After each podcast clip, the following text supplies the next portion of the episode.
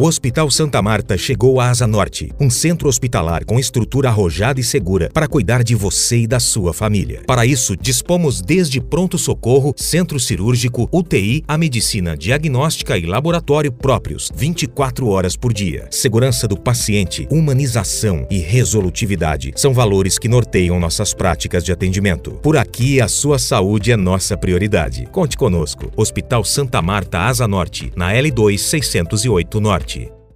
Sou Ronaldo Cuenca, especialista em cirurgia do aparelho digestivo, com certificação para atuação em cirurgia bariátrica. Hoje vim falar com vocês a respeito do tratamento cirúrgico da obesidade mórbida.